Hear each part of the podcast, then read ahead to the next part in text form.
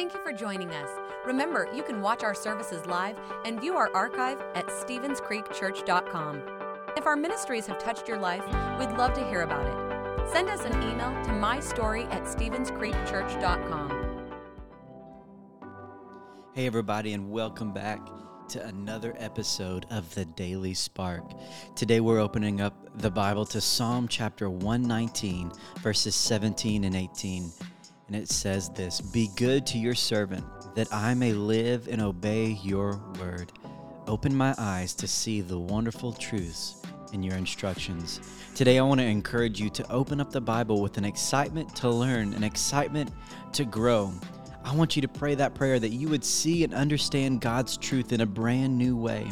I think for all of us, if we would know that when we open up the Bible, that God would reveal Himself to us, not only would our relationship grow, but the truth and our understanding of God's Word would be all the better. So today, let's make that our prayer. Today, let's make that our challenge that those words would be on our lips, that God would open our eyes to see His wonderful truths. Let us pray.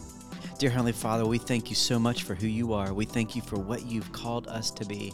And today we ask that you would just reveal something new and fresh into our lives from your word. Let it impact us today. Let it impact the way that we walk out your word and your truth. In your name we pray. Amen. Thanks for listening. If you would like to help support the ministries of Stevens Creek Church, please go to StevensCreekChurch.com and click the Give button. See you next time.